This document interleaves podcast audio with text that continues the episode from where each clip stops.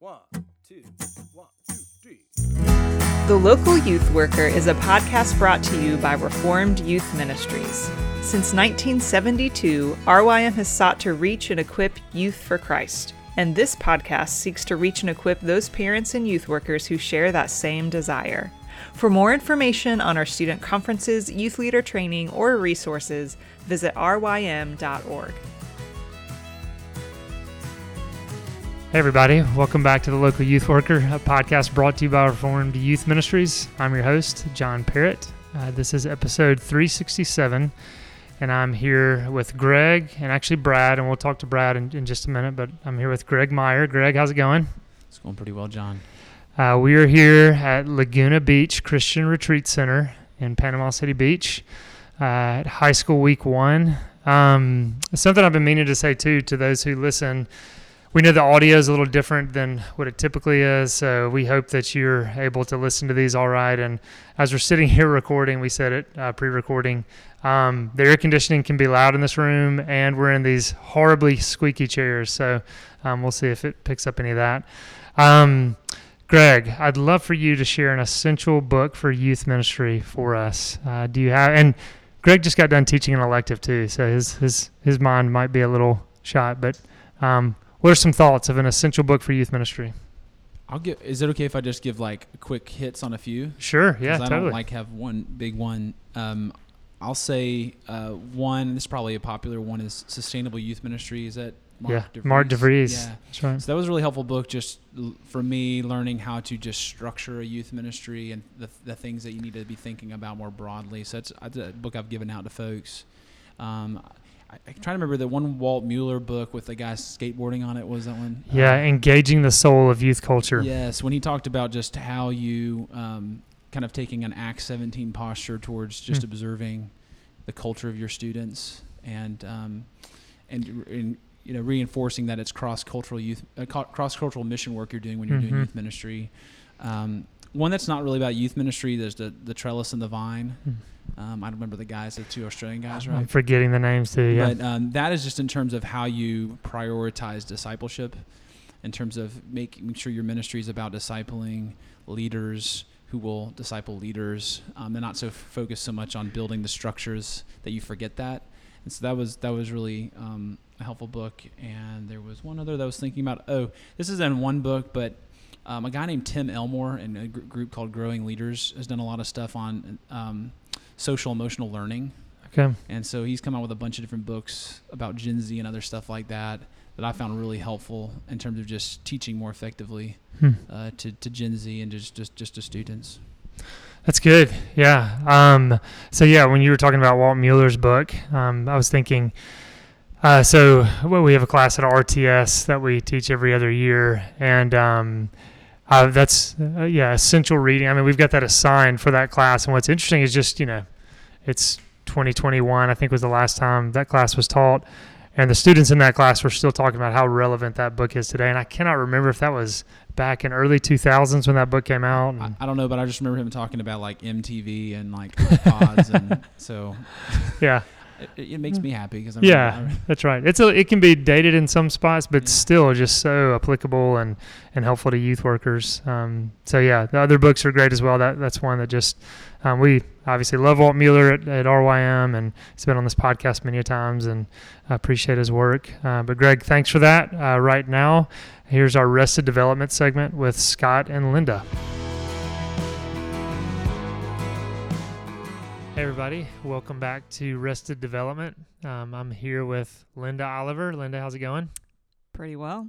All right, and Scott Bird. Doing good, John. We are here at our Florida conference, middle school Florida.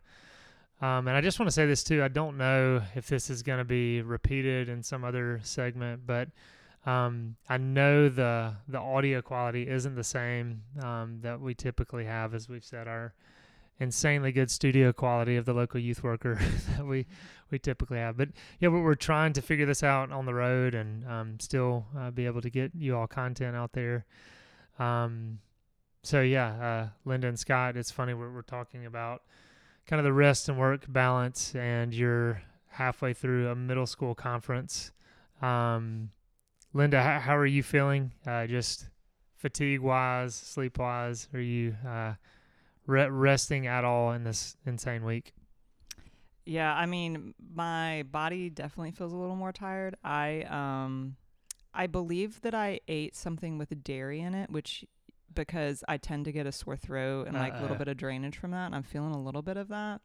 So either that or something's good, but this is what I feel like when I eat dairy. So that has me a little bit dragging. Well, I'm glad we can get you to talk more to help your sore throat. Yeah, Scott, how are you feeling? I'm pretty tired. And you might can tell my voice is pretty shot. But yeah, it's good. I'm also feeling kind of some, nasal stuff. One of the kids told me I snored all night last night, so there's something going on there. Yeah. But feeling okay. Yeah, and we all have some form of caffeine in front of us right now, right? Is that tea? Yeah, this is my second tea of the day, but I don't think this one has caffeine in it. Okay. I drank green tea first. This has turmeric in it, which sounds healthy. So yeah, it is. Yeah, I've heard that's it is. It seems like it's one of those like miracle foods, right? Okay. Yeah. Is it a spice or a season or something? What is it exactly? Yeah, you can use it as seasoning. Okay. Yeah, and you can take it just straight pill form, which I also do. Ah, smart. There you go. Well, that's all the time we have for today. So health tips for today. No, I thought as we're doing this rested development segment, we've had AJ Swoboda, Kelly Kapik, Dan Doriani. But I thought it'd be good too, just let's talk kind of practically youth ministry and just ministry in general of, how we try to maintain this rest and work balance. And I know there's not a balance. I know it's impossible this side of heaven. I want to say that it's not like we can, get this figured out, but maybe a way to begin this is just kind of talking about, your schedule at the office. Sometimes I think it's helpful. I know it was for me, at least when I was doing youth ministry, just to talk to other youth workers. Hey, what does your week look like? What do you do? Sometimes it's hard when, students are in class all day long and you're just kind of in the office. It's like, how can I best spend my time? Maybe just kind of starting there. Linda, you can go first if you want, then Scott. What does kind of your in-office time look like in the week? Like stuff away from students. What do you try to do in the office? And then Scott, you can pick up after Linda. Yeah. So I guess it first of all depends on what meetings I have, because I'll tend to have like a meeting just about you stuff, and then a meeting every week with the whole church staff. Every other week there's like leadership team meetings, and sometimes I'm meeting with someone I supervise about stuff. So. And then I also meet with my supervisor once a week. So those tend to fill up like Monday, Tuesday, Wednesday, Thursday a bit. And then other than that, it's a lot of, I'm not one of the people that's like, oh, well, I always do lesson prep on this day or what, like it really just depends. So I don't know. Yeah. Lesson prep, like getting things together for, all of the things that are coming up. Like, I mean, a lot of it recently has been getting the details together and out to parents for this trip, and then resending it to them because it got lost in the black hole of their email, and resending it again because they still can't find it. I don't know if I have like a very good way to describe all of that, but I don't know if you have more to say, Scott. Yeah, I hate this question because students always ask me, what do you do during the day? I'm like, nothing, because everything just puts itself together. Yeah. I kind of do usually have a little bit of a doing the same thing so Mondays usually I start to think about the lesson for Wednesday night. Tuesdays kind of more kind of research, planning it out. And then Wednesday, a lot of Wednesday is dedicated to just kind of filling out the main lesson for Wednesday night. So that's kind of part of what I do. I meet with youth staff on Monday afternoons, the whole church staff on Mondays as well. So Mondays are a lot of meetings. You usually try to get with a student. We aim for two one-on-ones is good for the week, and then three is great. So that's kind of our goal. So usually out of the office by like 3:45, something like that. But usually, if Wednesday nights, I usually take a longer lunch just to have time with my family, because I'm missing out. Bedtime is the most exhausting time of the day, it seems like, trying to get the kids in bed. And so my wife is doing that by herself, and so I just try to stay home and try to help get the kids in bed for naps and that kind of thing. Just try to help out where I can on those days. So that's kind of it. Yeah, no, and I'm curious too. Well, I guess I'll ask that one in a little bit. But yeah, Scott, you and I used to work together, and I know oftentimes we would talk about the importance of reading, for our job. That sometimes early on we can feel guilty of, okay, we're youth workers, we should be with the youth, but we're sitting in an office with a book and we're reading right now. And so I'm curious, Linda, do you do that? Scott, do you do that? Do you take time, to research youth culture, to read any just kind of pastoral book? Talk to us a little bit about what that looks like kind of in your weekly schedule. Yeah, what I've started to do in the past year or so is just have it on my to-do for every day that I have 15 minutes I set aside just to read. And sometimes I'll find like larger pockets, but there's some book I'm reading or whatever that 15 minutes, not on Sundays, because Sundays is our program day. We don't have programs on Wednesday nights, but Monday through Thursday, I've got 15 minutes set aside each of those days that I'm just going to read. Yeah, reading is work for me. I'm not a good reader. I heard John Piper one time say that he can only read as fast as he can form words in his mouth. I was like, yes, that's me. I'm a slow reader, and so it's work for me to do it, but I need to do it. And so one of the things that makes me do it is reading through a book with our youth staff. And so I know every week in our staff meeting, this is something you did, John, with us when I worked with you, but every week in staff meeting, we were going to talk about what it was that we read. And so that keeps me kind of moving and going. But also, I just started this full focus planner. Have y'all heard of this? Yeah. It's Michael Hyatt. Yeah. And so he makes you pick 3 goals for kind of the quarter, and then you pick 3 goals for the week, 3 things that you want to accomplish, and then 3 goals every day. So if you do these 3 goals, you've had a successful day. And so I've got something coming up in September that I need to do some reading on. And so that's one of my goals for this quarter is to just to read that book. And so anyway, it's helpful, I think, to put that as one of the goals. Like, I want to read this book by this time, and then every week you can kind of look at that and see how you're doing on those bigger goals. Yeah. Yeah, that was something that reading. Yeah, I just more and more became convinced. And yeah, everything you just said, Scott. I'm not a strong reader. I'm a slow reader. Sometimes I can enjoy it. Other times it can be more work, but I just became convinced, especially as, the issues around same-sex attraction to cutting to all sorts of things, where I realized, man, we've got to be reading to know how to counsel these students, how to get proper help to these students. And so something I know that we would do is always have a book with us, especially when we were going to pick up students or meet a student. Because youth workers who are listening to this know, sometimes teenagers cancel their plans with you. Sometimes they don't show up. When we planned our week around it, we were ready, we're there, and then they don't show up. And so, if one of the staff members was meeting at a coffee shop and the student didn't show up, the youth worker just, pulls the book out and reads whatever it is and spends, an hour there. And so that doesn't throw off their whole routine, their whole schedule. And you're able to kind of fit that into other pockets of time. And as you were talking about that planner too, I was thinking someone who's been on this podcast and who also wrote the track booklet, A Student's Guide to Gaming, is Reagan Rose, and he runs Redeeming Productivity. And I just think that's a helpful website. Everyone needs to check out periodically. I sign up for his newsletter, but he just sends out, and I mean, he's got a podcast too, so listening to that, but he has so many helpful, kind of like you said, accomplishing 3 tasks in a day or a week or whatever, just ways to think about being productive, but also not kind of a guilt and shaming of, needing to do more in each and every day. Anyway, it's really helpful. So that's a resource I want to point people to. talk just a little bit about maybe weekly programs. Let's talk about weekly programs that you guys typically have in your schedule. Linda, what does your typically kind of time with students look like?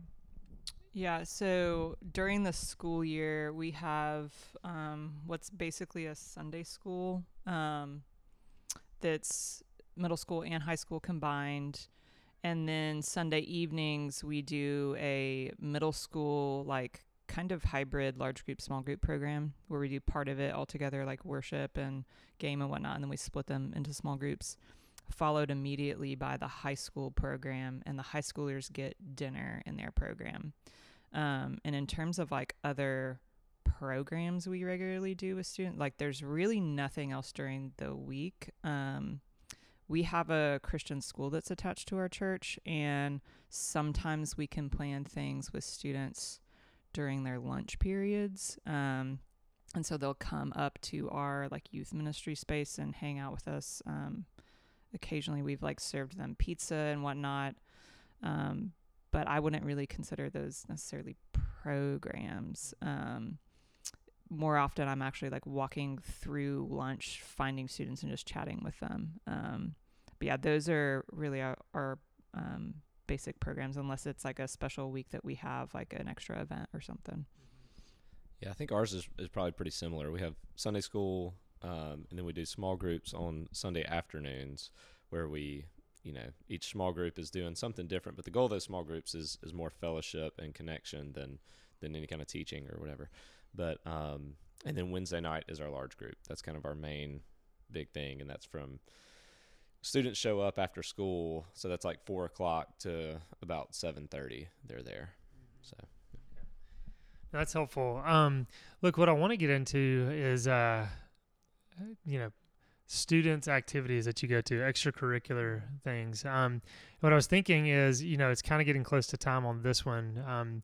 Maybe next week, let's pick up with this and let's look at, okay, how do you maintain a balance of going to student activities, but then we'll get a little bit more into kind of the rest aspect of ministry. You know, what are some practical things you guys try to do to pull away from ministry at times? But I think it's helpful just to kind of, again, share schedules, talk about some things that have worked and haven't worked this week. So I guess focused a little bit more on work this week, but then next week kind of get into the rest aspect more. So Linda, Scott, thanks for your time. I look forward to talking to you more next week.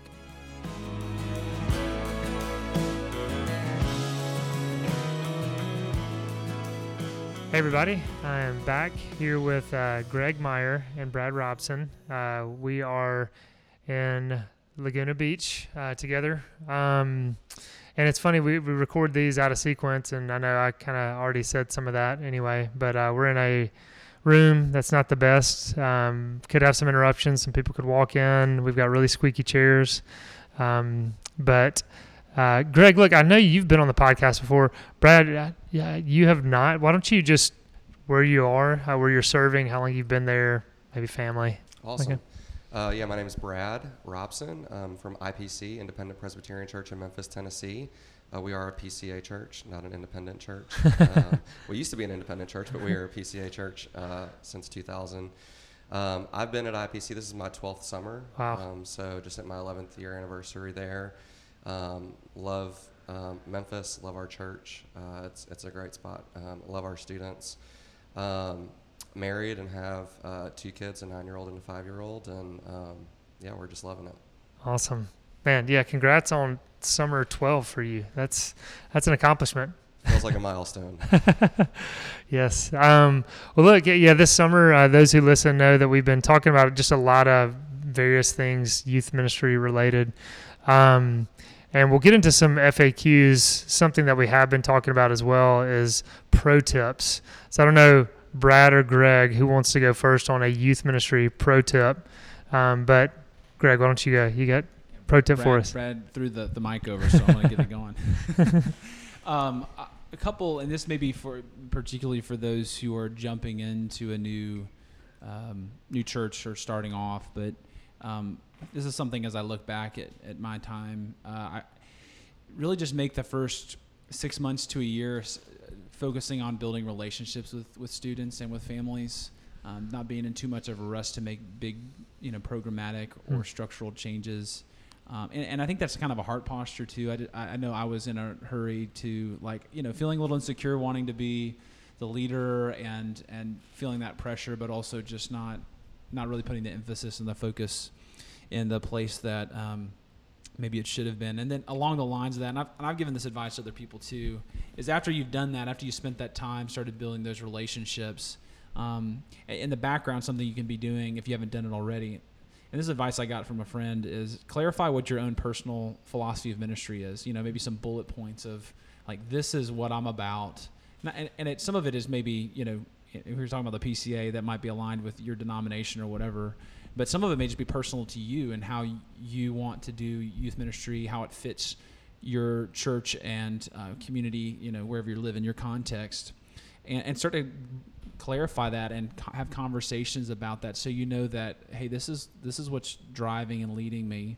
And then seeing how that meshes with the church's overall vision and mission, because you're really wanting to pull in the same direction as the church you're at. And so having that vision and mission aligned with where the church is going. And so that's a process you can do in the background. And then once you're clarifying how you want to do ministry, how you're feeling called to do it, what your church is about, then you can make, and you have the relationships, you can make those programmatic and structural decisions much better. Mm-hmm. And so that's some advice I would give, just a pro tip, especially for those starting out. And even if you've been somewhere for a while, you can always step back and do that kind of work. Mm-hmm. Now that's helpful. Yeah, and I appreciate you saying philosophy of ministry, because I can remember coming on staff, and early on as I'm starting youth ministry, and really early on, when I was an intern in college, I was just like, okay, I can throw a Frisbee and I'm doing youth ministry. And then when people started saying philosophy of ministry, I was like, what is philosophy of ministry? What does that even mean? This guy can hammer throw. We're all good. No, yeah. And then not anymore. The shoulders aren't what they used to be. But yeah, just philosophy of ministry. I mean, just people out there hearing that. Some people know what you're talking about, but just, your basic kind of beliefs and how you want to go about kind of the discipleship process. And so, if somebody's listening, they haven't done that, that's a good place to start. Just like you said, kind of bullet point some things. And then, like you said, look at the overarching kind of philosophy of the church and the culture and fitting in there. So that's helpful. Brad, when you hear pro tip, is there anything that comes to mind in your years of ministry? Yeah, I think I heard you say that someone recently on the podcast had said, don't take yourself too seriously. Yes, yeah. And I think that's just in youth ministry. That's just golden. Yeah.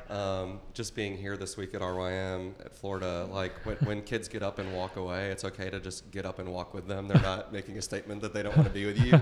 And so just, not taking yourself too seriously, just following students around. I think another big thing that I've learned just over the years is knowing which hills you're willing to die on. Yeah. I think oftentimes earlier in ministry, there were hills that I died on that I should have probably just not died on, yes. If that makes sense. Just little things that weren't a big deal that I made into big things, and it can just ruin your relationship with students or with staff. And so that's one thing. I think for those of us too who are on big staffs or staffs that have multiple youth workers or volunteers, to highlight the gifts of the people that that are working with you and for you. And being willing to do things that you that are outside of your comfort zone, so that other people can shine in the things that they're gifted in, and really being able to work hard to make sure that the people who work with you are well cared for and have an opportunity to shine at what they excel at is an important thing. Yeah, no, that's really good. And I know and I think I've said something like this on the podcast, early on, I was very territorial of the youth ministry and my students, and kind of me wanting just to do it all on my own. But the older I got and the more my energy started to wane, I was like, I need some other people helping me out, and to be able to have, like you said, other people that you can highlight their gifts and realize they can connect with a student better than I can. I oftentimes tell my staff, when I leave for vacation, sometimes we go to Maine in the summers and we'll be gone for 2 weeks. And as a youth worker, that's kind of scary to leave for 2 weeks, but my boss has let me, which is a wonderful thing. But I often get back and I tell my staff, I'm like, things are much better without me.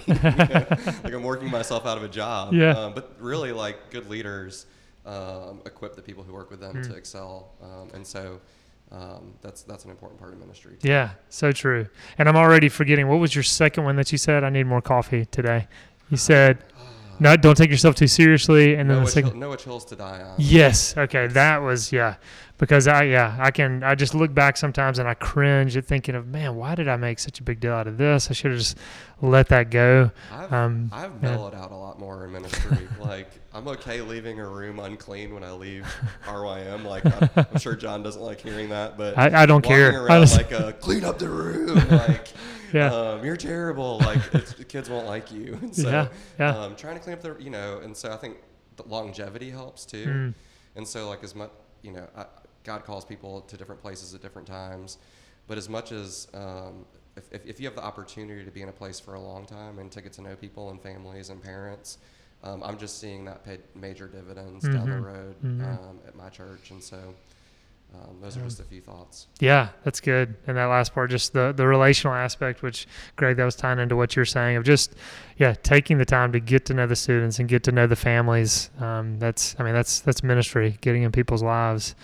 Well, that's some helpful pro tips, guys. I know we've got a list of, about 20 questions here that we've just kind of compiled from other youth workers, some frequently asked questions. And I think right before we started recording, one of y'all said maybe something about a teaching technique. So the question is, what's a teaching technique that's been really helpful in youth ministry? Greg or Brad, do you want to jump in, Greg? Yeah, I'll jump in. And I know that y'all interviewed Tasha Chapman. Yes, right? Yeah. So listen to that. The guru of teaching. Yes. First, yeah. No, she's coming. She did a workshop with our since we're in St. Louis, where she is at Covenant Seminary. She's coming. Done a workshop with our leaders, and a lot of our leaders have been seminary students, so they've gotten to sit under her teaching, but. Being realistic about the amount of content to cover. Yes. Not to say we want to give, theologically rich teaching, but just also understanding, having an appreciation for learning styles and developmental stage. And some of those things are what Tasha talks a lot about is having a learning objective of what's the goal in this time together, and being realistic about the amount of content you can actually communicate. So we've had curriculum for Sunday school and other things that we've used that it's just like 3 or 4 times as much content that really can be really engaged with. And that's really the goal that Tasha talks about is your goal is learner engagement. Mm-hmm. And that they're engaged by, like if you're up in your teaching or you're in a conversation, if people are, the body language tells you if they're engaged or not and if they're asking questions. And then something else Tasha talks about too is just asking good questions. Mm-hmm. And she's got a whole thing about that. And so often the questions we ask are actually discouraging engagement and response. And so that's something as well. And going along with that, just finding ways to appeal to all different types of learners, not just, and this is our churches too, but we're so geared towards auditory learning and sermons and lectures. And honestly, that's one way of teaching. It's not even always the best way. And we have flexibility as a youth ministry. Everything doesn't have to be a sermon and a lecture. Mm-hmm. So thinking about ways to introduce just visual aspects. Years ago, I started, having a slides for what I'm doing. And some of it has just, this can be kind of fun. You can put memes and GIFs in there that are related to whatever you're talking about. You can show clips of videos. You can... And some that takes time, and not everybody's, that doesn't come as natural to everybody. But you're giving them something to look at while they're hearing you, and then creating times where they can engage as well. One of the things Tasha talks about is think, pair, share. You give them something to think about on their own. They share it with their neighbor, or they pair up, and then they share it with the group. And so you're doing that learner engagement, giving them things to write. Right on during the lessons. That's kinetic engagement, hands-on, because most of our kids are not auditory learners. Mm-hmm. And so if we really want to maximize the teaching and conversation time we have, we really need to be sensitive to those things. And that's something I've had to grow in, and we really build a lot of space for that. And just having freedom to be flexible. Like you have more flexibility in youth group because it's not a worship service. Yeah.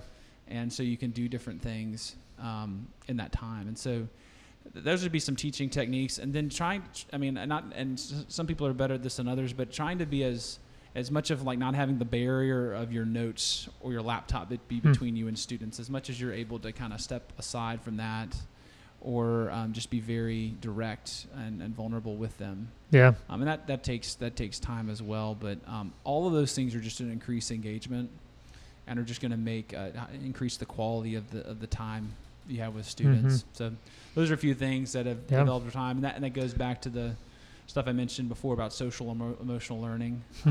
Thinking about your small group time is not just time to process the data they've just received, but to learn how to relate to one another, mm-hmm. to learn how to listen, to learn how to share vulnerably, to learn how to ask questions.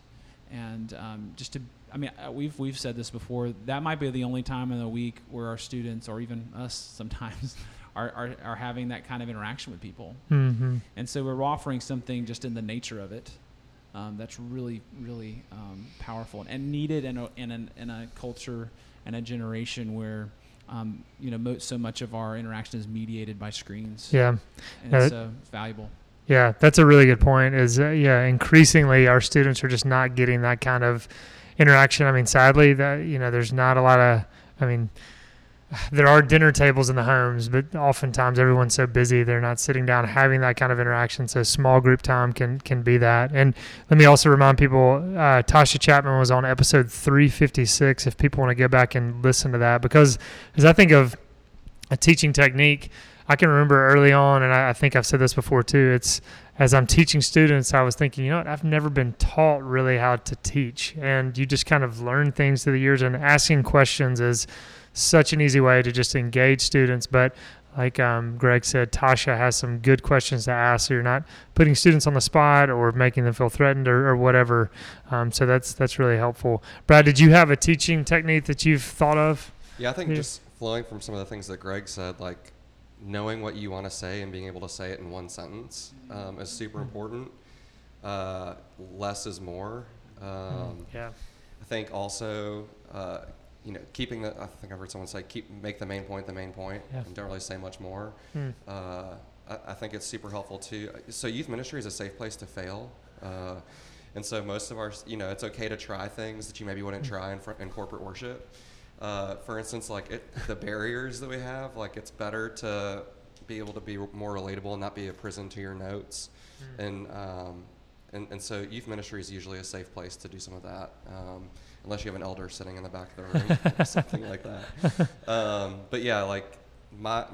I've learned more and more keeping the main point and just kind of sticking to it, or I heard someone say the KISS rule, keep it simple, stupid. Yeah. And so for me, most of our students aren't coming in ready to listen to a 30-minute academic lesson, and so being able to tell stories, mm-hmm. to be relatable, to have conversation, I think that those things are all very valuable. And you have to be willing to risk some things and try some things, but less is more, and keeping it simple is great. Yeah, I think that's good. And as you said, the elder in the room. I can remember when I first started teaching. I was just doing a Wednesday night lesson, and then all of a sudden this ruling elder walks in right before we began. I'm like, what is he doing here? Oh my goodness. And I was terrified that he's in this room. He was super kind and gracious, but I was just so intimidated to have him in the room, because that's something, as you're teaching, you're kind of thinking about your audience, and I'm thinking, okay, students, and all of a sudden a ruling elder walks in. So that kind of threw me. But yeah, going back to your point on simplicity, and then students, I just think more and more the importance of small groups, because our students, they're in classes all day long listening to lectures, and when they show up on Wednesday night or whatever night it is, we don't want to give them another lecture. Let's sit down, open the Word together, and read through it. So I just think that's important in teaching. Were you going to say something? Yeah, and I think too, for us in Sunday school, oftentimes I feel like we're tempted to make it like Church 2.0. And it's okay to be to think outside of the box. What are some different things we can teach, or what are some different ways that we can organize this hour that we have? It doesn't need to be singing, lesson for 20 minutes, prayer. You can do a variety of different things on a Sunday morning. And so we emphasize a lot of just fellowship. And so we kind of give students a lot of time just to be together. We look for ways to kind of foster that, through forced fun. So things you have to do, but also things that, just having the room open and having lots of different things for lots of different people. Yeah. So not everyone's comfortable walking into a room and just being like, oh, there's 50 people in here. Who am I going to go talk? So we have things that they can color, things that they can write, things that they can play with their hands. And so we do all that on Sunday morning as well. But I guess that kind of was a rabbit trail. No, that's a helpful rabbit trail. I mean, that's something as a few weeks ago, you know, we were doing essentials of a youth room. And I know that point was made a couple of times of having something, you know, for the students to do with their hands or whatever when they walk in. It just makes the room more inviting and comfortable. And so I think that's a good point. And the whole Church 2.0 thing, that's something we need to spend a whole podcast, I think, talking about, because I'm with you on that. It doesn't need to just mirror the Sunday morning formal worship service that's taking place. Greg, I know you wanted to add to it. Yeah, and going back to that, and it made me think of it when you're talking about drawing and art, Brad, but when we were doing a series recently where for the small group time, you don't always necessarily have to have, like, you know, a traditional small group. We were trying to build in experiences that they could share together in their small groups that were related to the teaching. So we did a lesson on visual art. What does God have to do with visual art? And so then they were tasked in their small groups to create some visual art. Wow. And I was with some of our older guys, and let's just say it was interesting. But we had a great time, and then we had them on poster boards, and then everybody, we stuck them all over the youth house, and it was a lot of fun. Nice. And we did something for performance art, and basically trying to weave it in, and then we did one on music, and so then you're listening to music, and you're talking about the music. So it's tactile, and it's multi-sensory. And it's engaging them in conversation about what you've been teaching, and not everybody's structured that way where you have, you know, discussion time after large group, so that may not work for everybody. But I think feeling like you're kind of like a mad scientist a little bit in the learning laboratory, just tinkering around and trying some things. I mean, obviously there's some guardrails and there's some things to consider, sure. But yeah, I think if you're, as much as you can weave it all together, it's kind of like, I think remember Richie Sessions talking about, he writes sermons like he would write songs. And so thinking about whether it's a retreat or a whole like youth group evening, it's all parts of the same song, and it'll be more powerful, for students, and they won't even know it because it's hitting them, you know? And so I think that's kind of fun, trying to figure out how to do that kind of stuff. Yeah. Well, look, we've got about 5 minutes left. I know y'all have seen the questions. There's a lot of questions on there. Are there any questions you just kind of want to give a, you know, brief thought question, I mean, answer to, response to, anything that jumps out on that? Brad, what's your question? Yeah, so like I think a few of the questions were aimed at kind of like, how do you find rest in ministry? Or how do you separate work from your life?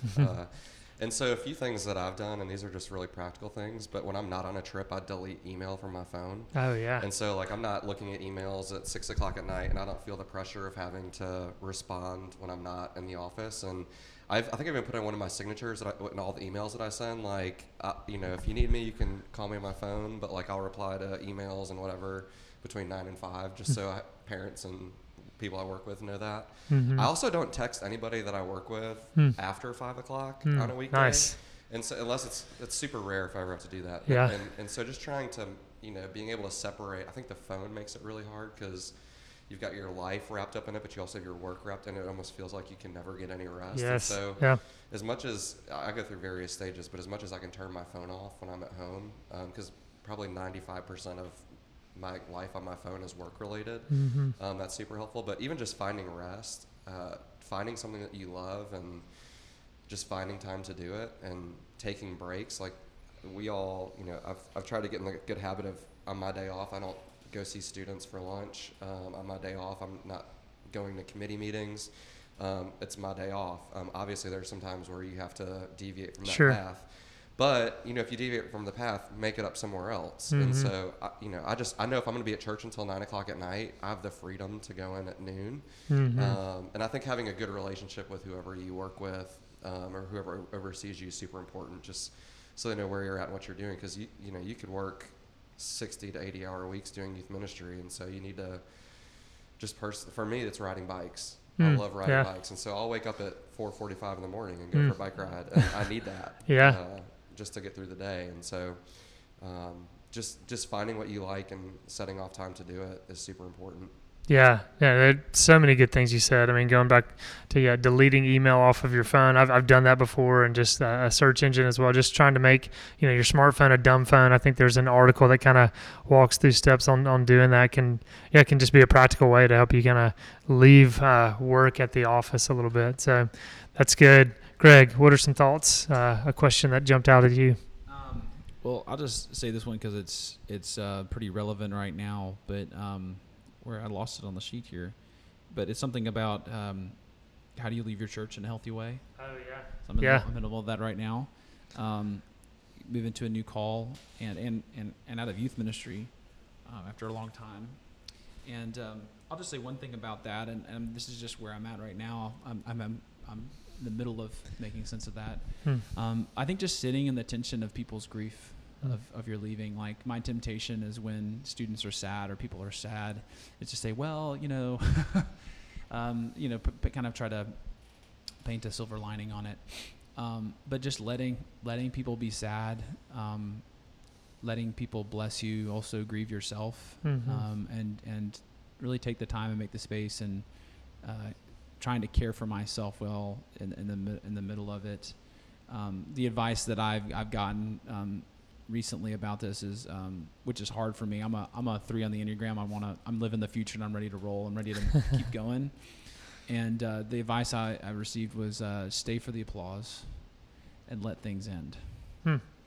And that's hard for me because, like I just said, but really I'm blessing others and letting people bless you, grieve the change, be present. That's one of my things every day I'm writing my journal is I'm wanting to be attentive and available and unhurried when I'm with people, and just really making time for folks and for rest along the way, because it's exhausting to make a change and make a transition. And again, that's not even mentioning perhaps you're going through a transition and there's been really painful parts of it too. So the more traumatic or painful it is, the more you need to be attentive to that kind of stuff. Yeah. And appreciating the good and the things you can give thanks for, but also the things that, that are hurt or that you're processing. So making time and space and make sure you're talking about that with people. But yeah, that's something on the list that jumped out just because that's where I'm at right now. Yeah. Yeah. No, yeah, thanks for sharing that, Greg. I know that is, that's fresh, and you're processing it. Maybe even a few months down the road, we can get you back on to kind of process on the other side of it and kind of let us know how that goes. But Brad, Greg, you guys have students at this conference, and you're tired and you're busy, and I know there's basketball tournaments today and night out tonight. I mean, there's all kinds of stuff going on. So I appreciate y'all just taking a few minutes to sit down and share the wisdom the Lord has given you through your years of youth ministry. So I hope you guys have a good day. Oh, come and buy without money. Oh, come and feast without pay. For the King has opened his banquet hall to the beggar, the outcast, and the slave.